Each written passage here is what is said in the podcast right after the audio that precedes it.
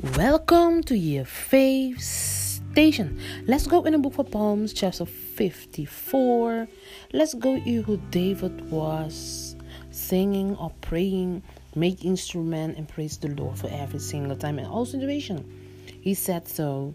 Save me, O God, by your name. Vindicate me by your might. Hear my prayer, O God. Listen to my words of my mouth. Arrogant fools are attacking me. Ruthless people are trying to kill me.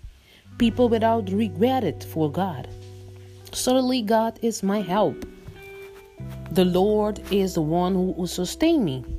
Let evil recoil on those who slander me. In your faithfulness, destroy them.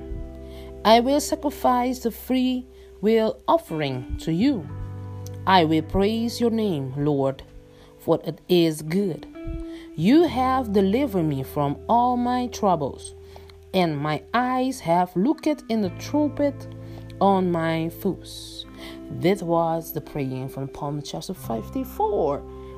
Let's go seeking God first and believe because when your faith is growing and you believe in, in God, you know that Jesus always hear our praying.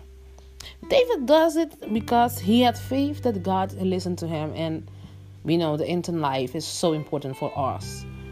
Many tribulation on this planet, but no sure that a short time is for the devil, because Jesus Christ is the King of Kings, the Lord of the Lord, and when He come back with His kingdom on this earth, yes, and he can save those who are seeking him. But don't worry, everyone have a time to refrain from all this sin and take a time because Jesus know how many time he give us and he know many of us they go accept it. And the purpose is that Jesus say, love another. The whole earth must love each other. Stop with banging each other. Just love each other. If your neighbor or someone they have you make you pain of something, someone they have make you things wrong to you, forgive them and love each other, my peoples. We all the nations, the you could listen this. Just love each other.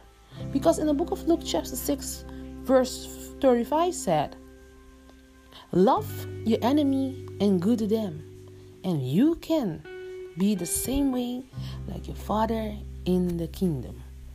Amen.